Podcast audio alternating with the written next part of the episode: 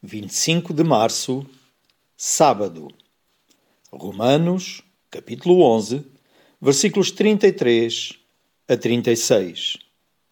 Ó oh, profundidade da riqueza, tanto da sabedoria como do conhecimento de Deus!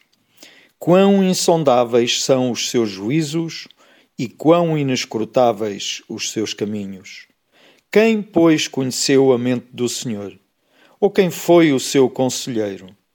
Ou quem primeiro deu a ele para que lhe venha a ser restituído?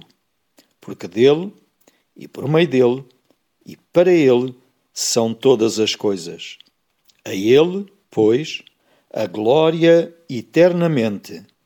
Amém. Apesar do peso que sentia por saber que o povo eleito, Israel, rejeitava o Messias, e por ver que muitos fora deste povo e que ele desejava ver salvos também rejeitavam o Senhor, Paulo encontra forças e motivos para louvar a Deus. Todos temos dificuldades e provações que nos tiram o sono e tentam roubar-nos a alegria. Como filhos de Deus, aprendemos que da fraqueza devemos tirar forças, em especial para louvarmos a Deus.